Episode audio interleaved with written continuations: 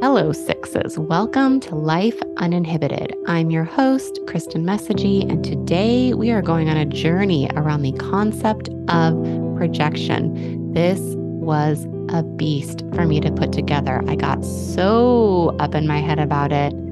There were many iterations of various pieces, and I did not let it take me out. It's here, it lives. Please enjoy. Hi, sixes. Okay, this is the first, maybe of many, who knows, episodes about projection. Projection is the main psychological defense mechanism attributed to sixes. Every number has like a main one and then some sort of sub ones that also get attributed to it. And I really want to provide some context before we dive into it because I think it's important. And I like to really add context to the way that I look at these concepts because as sixes who question everything, we also have a tendency to swallow things whole if they give us a sense of safety and internal sturdiness.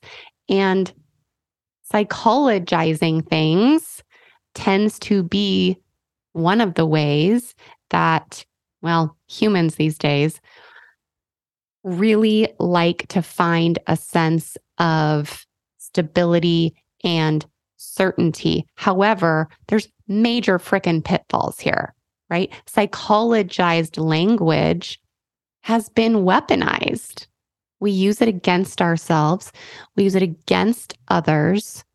It's really a problem. So when I go into saying, hey, sixes, this is what this is, and this is how we do it, I'm kind of operating in a context that I don't necessarily want to be in. So it's important for me to pull the lens back and share the ways that I'm questioning the overall context because it, for me, is going to be less um less of a tendency to be able to shame ourselves with the con- with the uh with the information or the concept as well as really bringing and honoring any kind of wounding, trauma responses, all of that into the room because the frame of psycholo- psychologization, I don't know if that's how you say that. The frame is that there are bad ways to be, neuroses. Okay. And this is, this has got the Enneagram all up in it because you've got the Enneagram of personality, really uh, kind of crystallized with Claudio Naranjo, with character and neurosis being his book.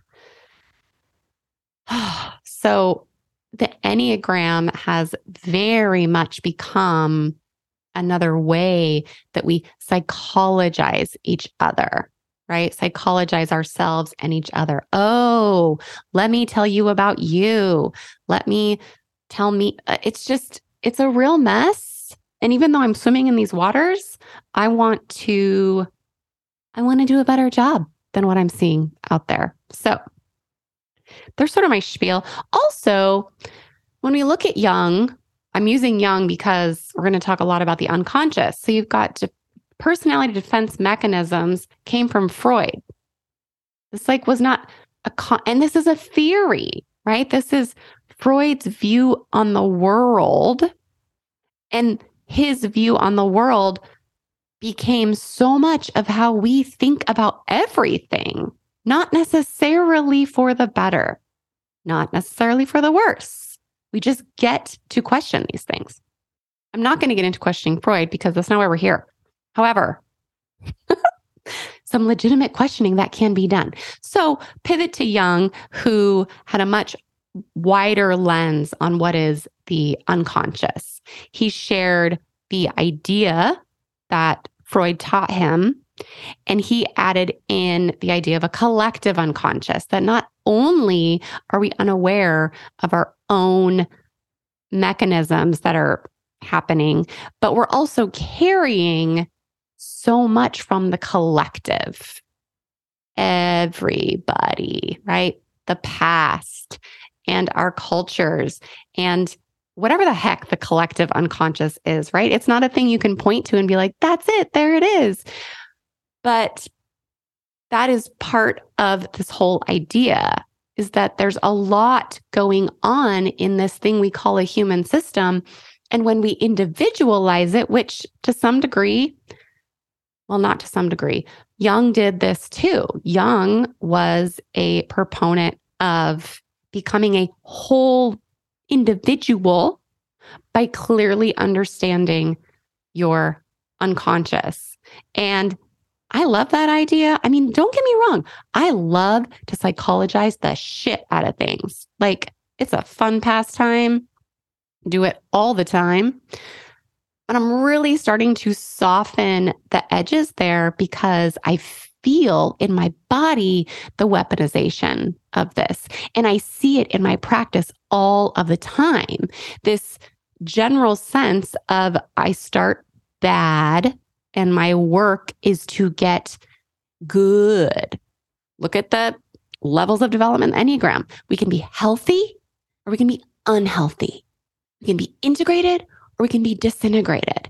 And there's pretty clearly a pretense of there's a right and a wrong way to be, which does not take into account actual humans in actual human context trying to get by in this crazy ass life that we've got to work with and these cultural contexts, some of which are complete bullshit, which I've ranted in other places about things. I'll do some more here, but that's not what we're here to do today. Okay, so that's where we're starting from. so, if we're going to buy that we want to be healthy, we want to be sturdy psychologically, which I do buy that. Okay, I do. but what does that mean? What does that look like? Is that free from anything that we think is bad? Is that is that not engaging in coping mechanisms? Like what what does that mean? What does it mean to be psychological healthy? And by the way, I do think, well, here, I'll just give you my definition. So, psychological sturdiness, which in my opinion, uh, it does well to be have this on board first prior to applying spiritual principles, which have us kind of like detaching from ourselves. But if we don't have a sense of who we are first, then it just gets all gaslighty and weird and judgy and not here for it. I do actually think there's an order of operations.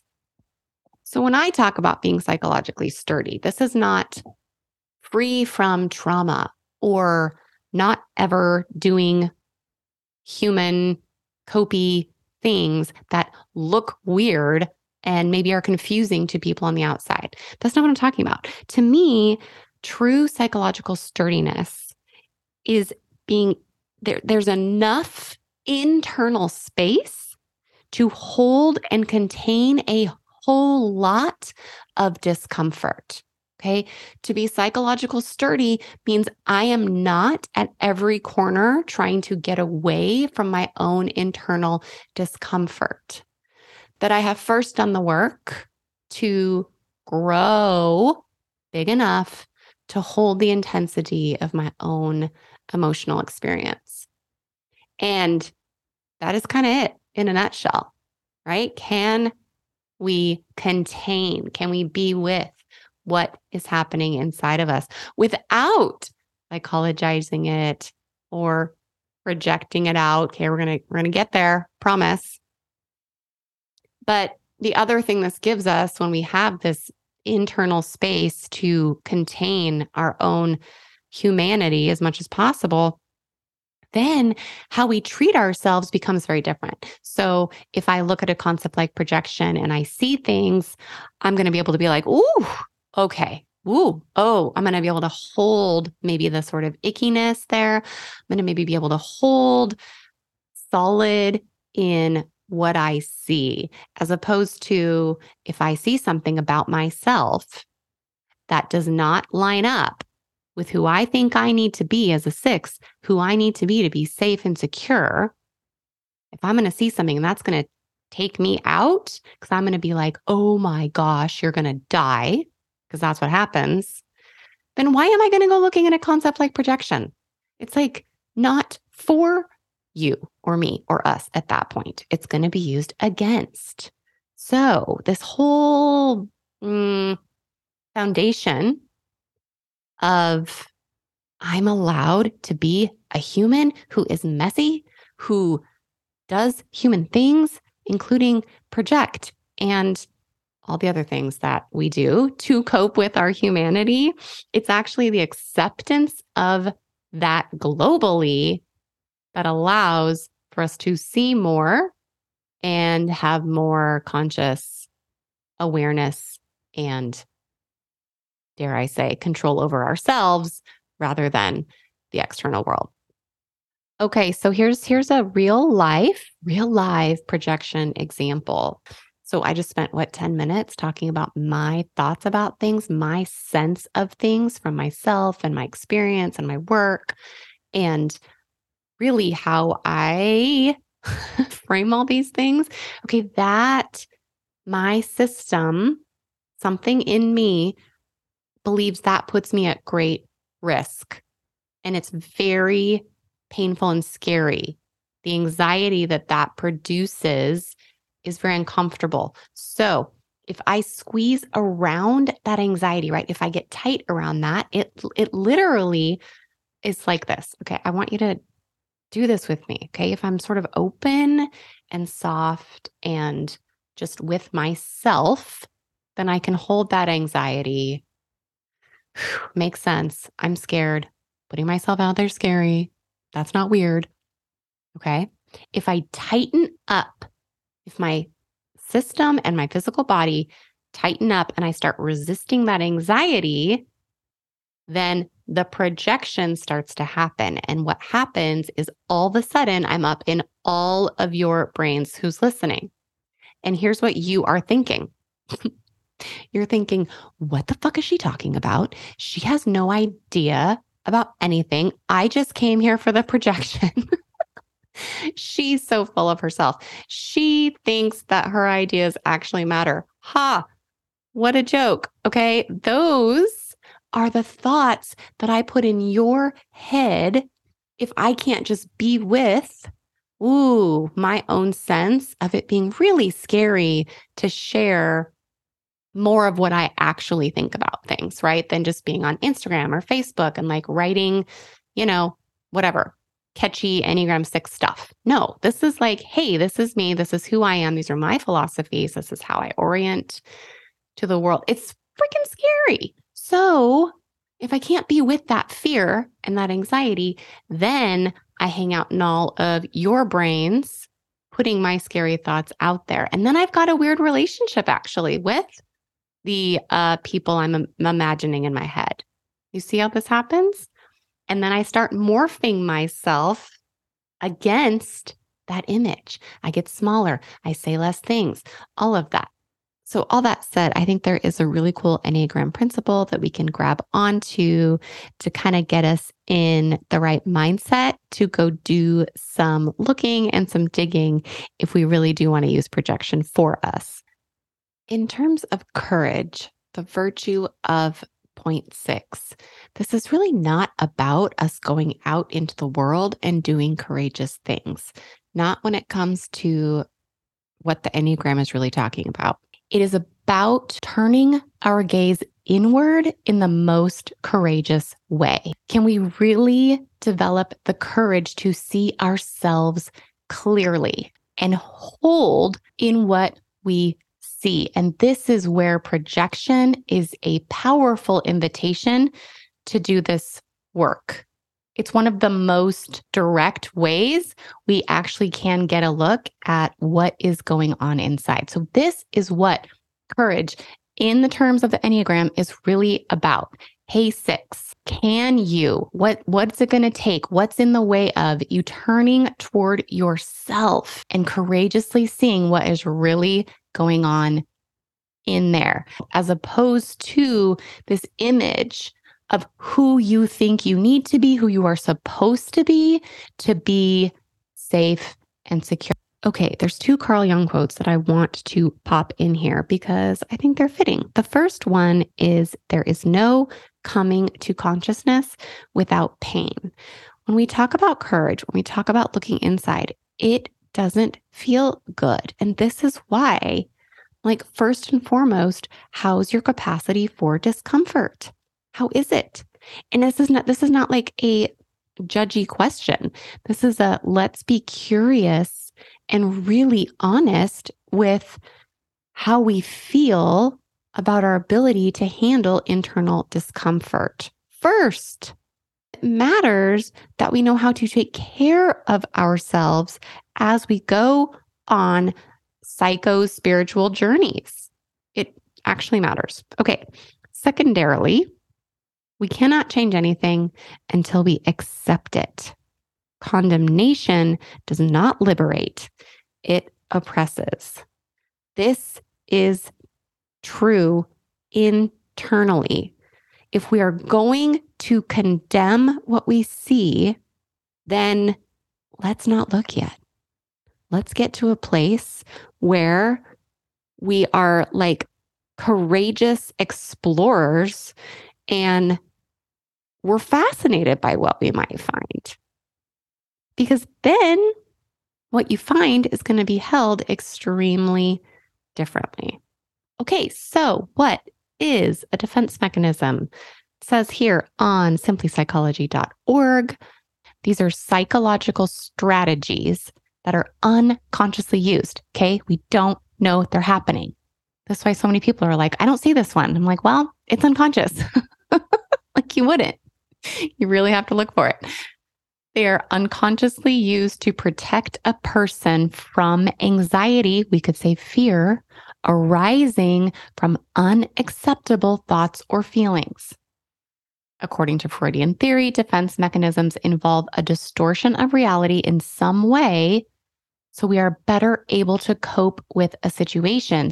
Okay, this is where I think this makes sense if we're going to go with this whole idea it makes sense that it gets applied to sixes because we have so much internal angst, or at least if things, if if the various structures we have in place to not feel the angst, if there's cracks in those, or we just are aware of a lot of internal angst, and it's really challenging to own the internal creation of that discomfort. It's much easier for us to imagine that all of that discomfort is coming from things that are happening outside of us.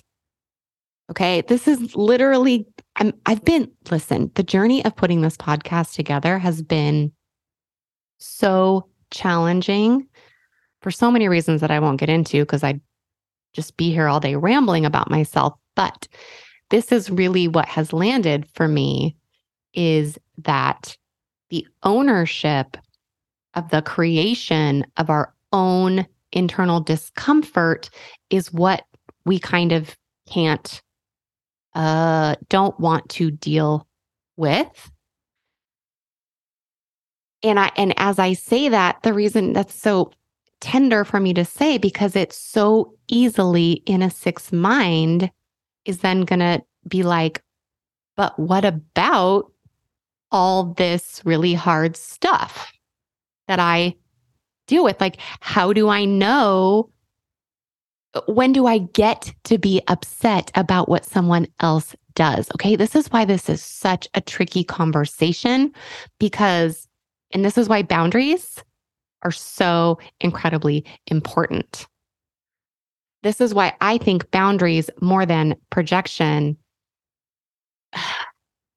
It's like we just have such a hard time not throwing ourselves under the bus if we see that we are, quote, at fault for anything. So this is why I think one, projection is, yes, probably correctly attributed to sixes, and also why we need to be so careful with it. Sixes, particularly, are very attached to who they think they are supposed to be to feel safe and secure. And by attached, I don't mean that's not a choice. That is not a conscious choice.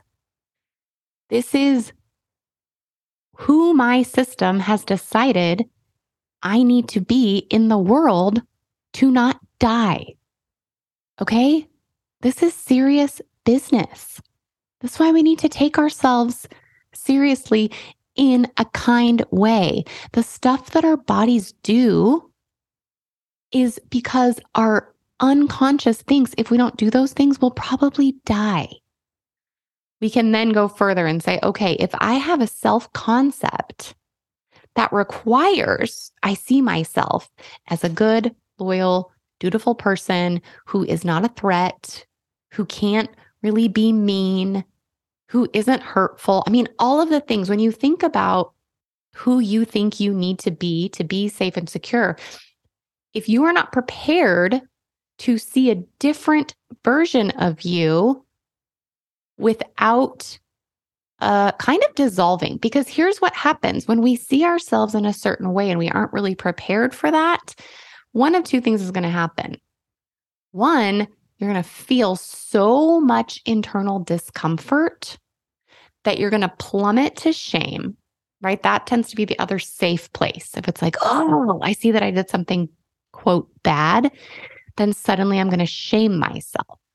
And even though that stinks, it, it's kind of like, well, it's familiar. There's a security there.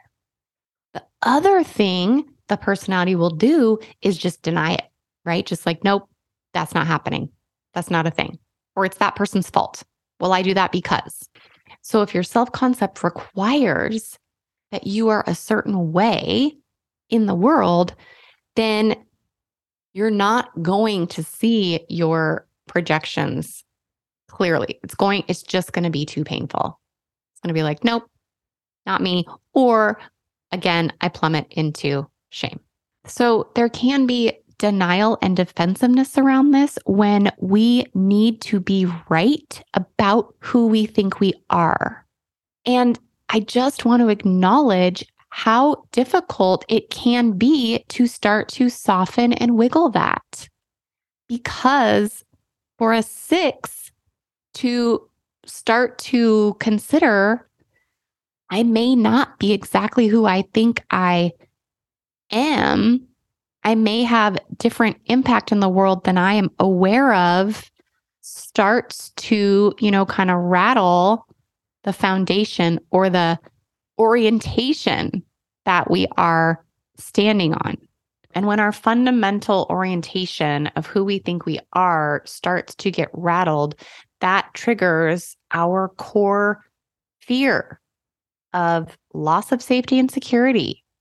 That's why this is such a big deal and why so much courage is required to start to kind of take a different look here.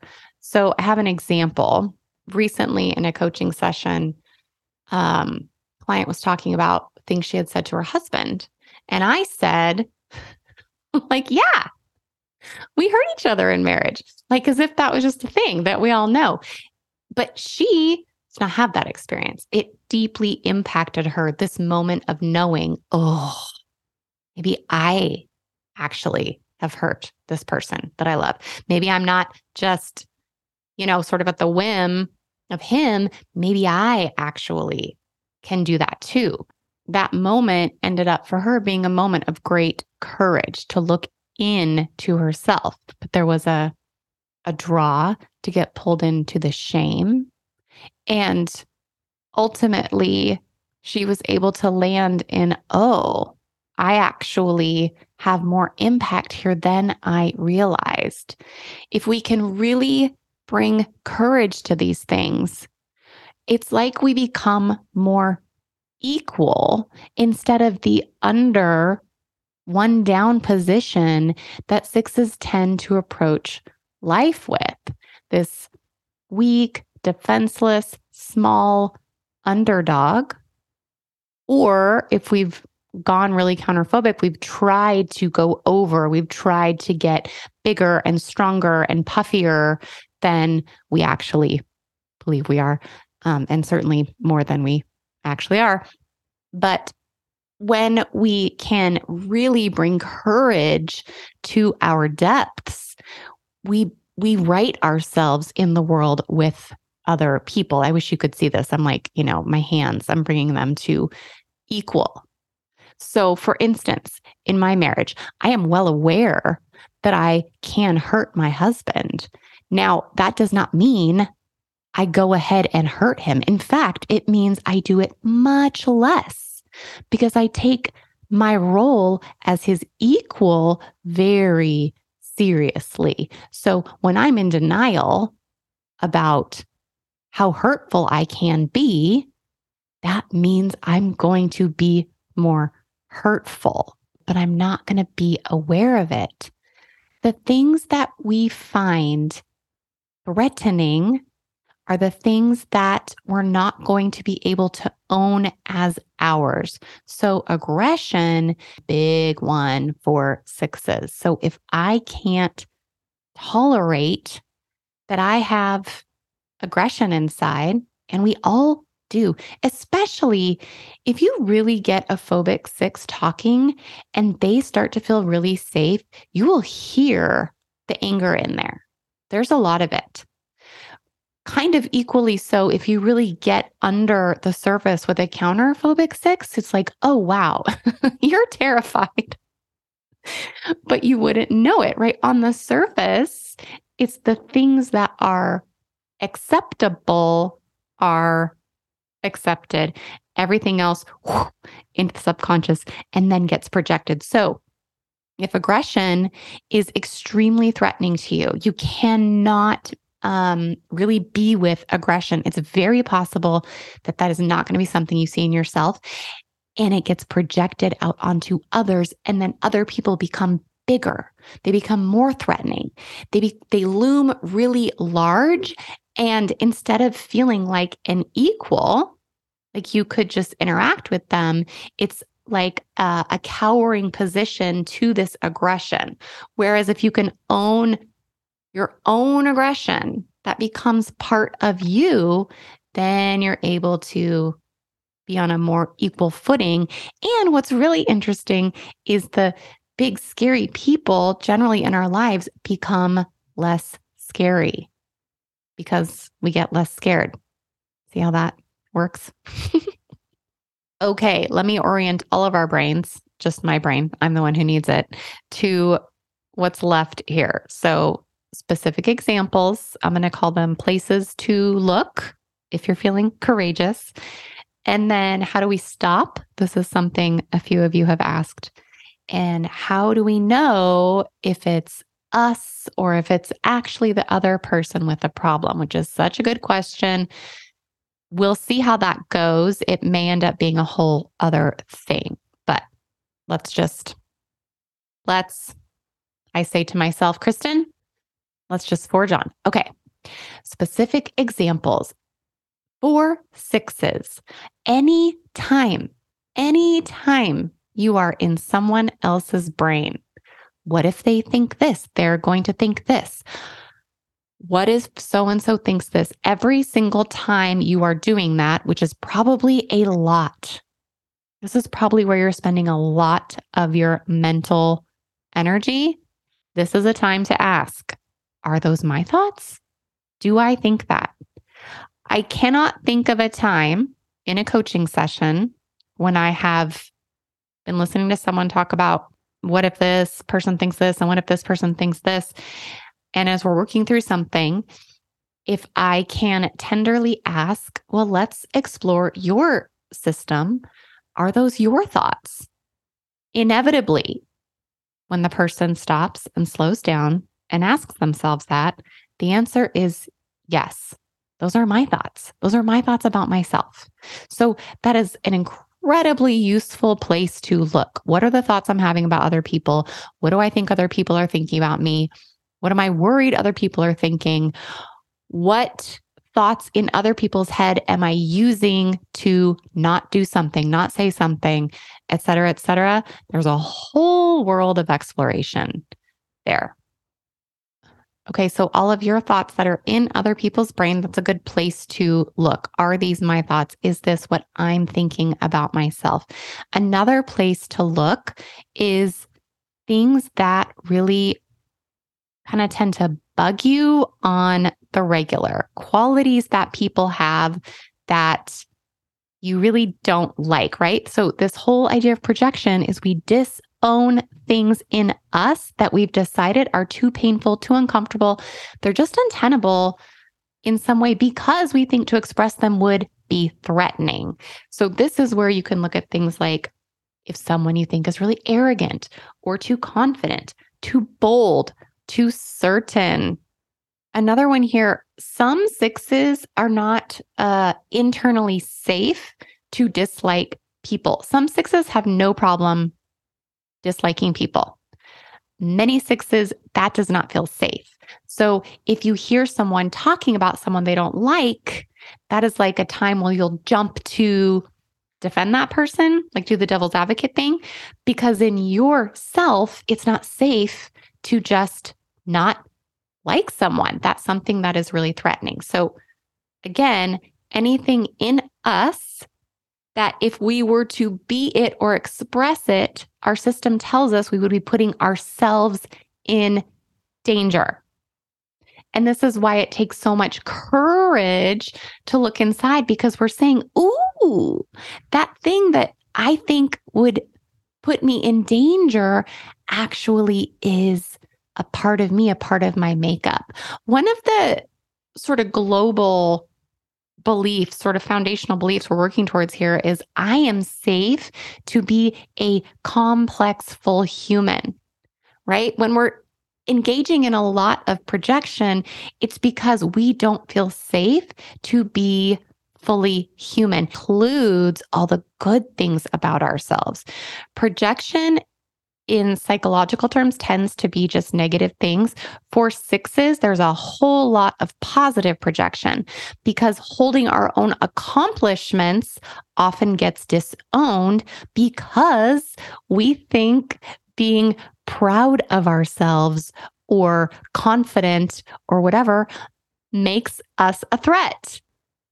We think if we are too confident or proud of our accomplishments, or sort of just standing in our own knowing about things, that feels very threatening on two different planes. One, we think that other people might see us as a threat, or our system worries that if we stand up too high, we'll get cut down, right? Someone will come in and disagree with us or disapprove of us or tell us that we're wrong. So if we just whoop, don't own any of that and stay in the like, oh, I'm not a threat land that somehow we're safer. But it's such, this is such a tragedy. I really have so much emotion around this part.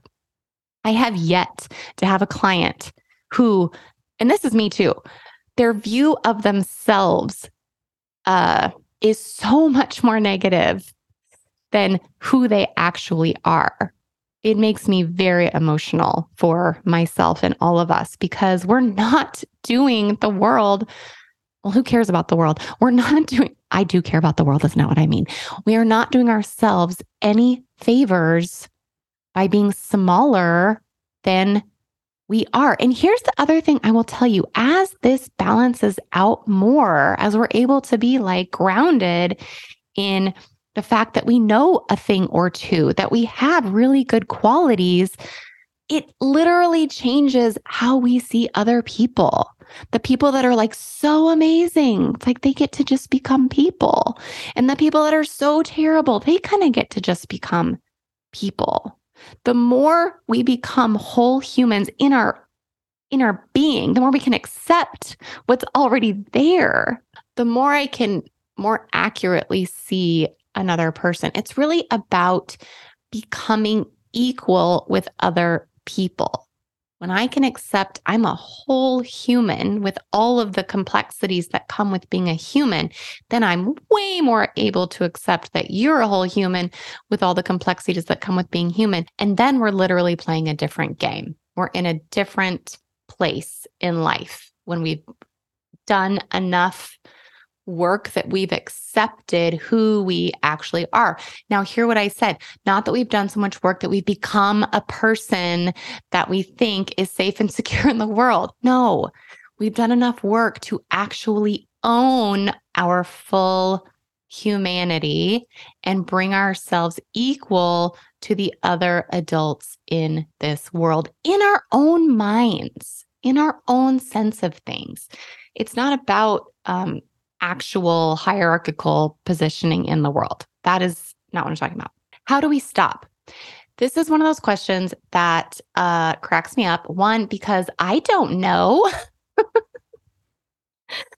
um, more to the point it there's just so much baked into it right? There's so much baked in. And this wraps way back around to the beginning of the podcast where we pathologize these things that we do. We make them bad and wrong as opposed to a different lens. So the lens that i take on this is i have a tendency to project. That is what I have a tendency to do. Good to know. I'm going to watch for it. I'm going to courageously look for the ways that I do that.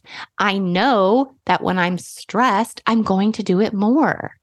I'm very aware that when my stress levels go up for any reason, when I'm under duress for any reason, I am much more likely to see things in other people.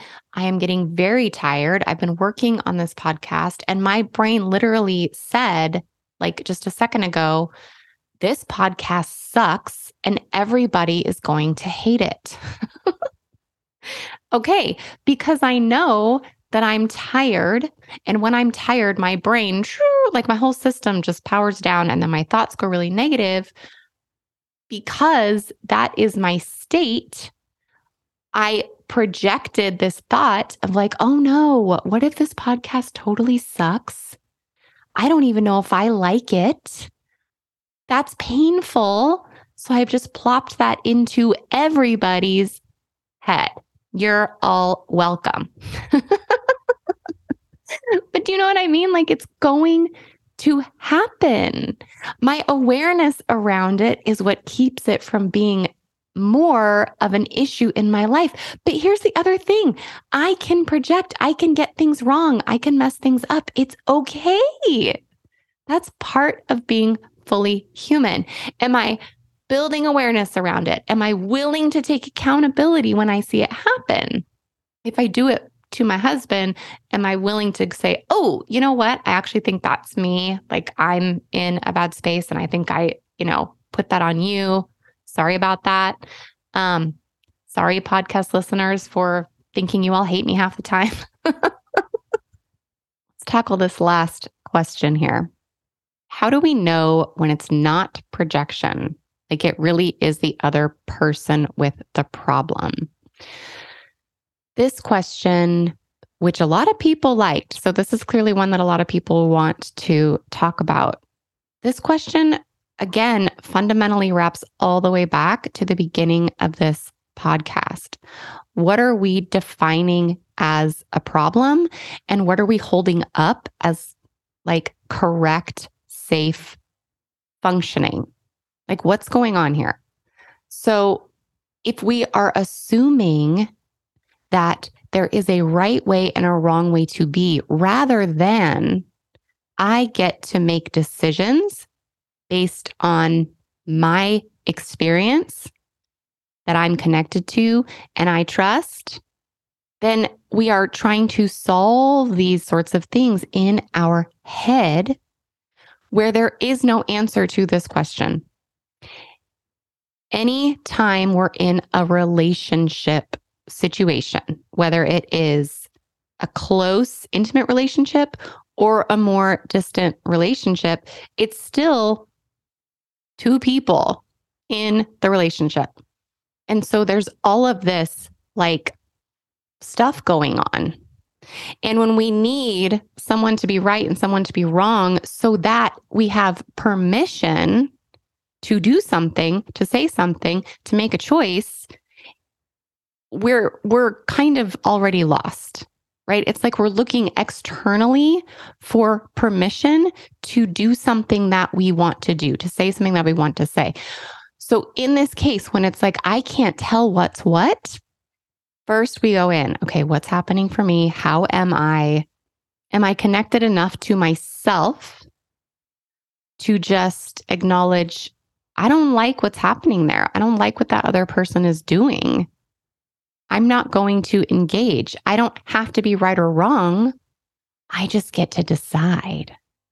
So, we also just get to decide if we want to take on this idea of like, is there something there for me to explore? Is there something there for me to learn? That is not a have to. That is not anything that anyone gets to tell you that you have to do. This is a particular way that a spiritual principle of like, maybe there's something here for me to learn. Maybe there's a lesson here for me gets used against ourselves and becomes a should, right? I should somehow maintain this connection because there's probably something for me here. All that kind of stuff is really difficult for us to suss out as I mean, I guess we could say in our attachment wounding, right? I mean, there's so many ways to psychologize this. oh, so many ways. At the end of the day, the more we know and are connected to our sense of things, which is our body experience, and the more we're willing to trust that, and we do that step by step by step, then we just get to make decisions about how we interact with other people. It doesn't matter if they have a problem or not. Like, for sure, they're being a human doing human things. For sure. I don't know what those things are, but we can kind of guarantee that you're a human doing human things. Do I like it? Do I want to interact with it? What is my choice and decision here? So that's what I have for that. Let me know what y'all think. Okay, I had high hopes for this episode. I thought it was going to be really easy. Of course, it wasn't. Let's see what we think.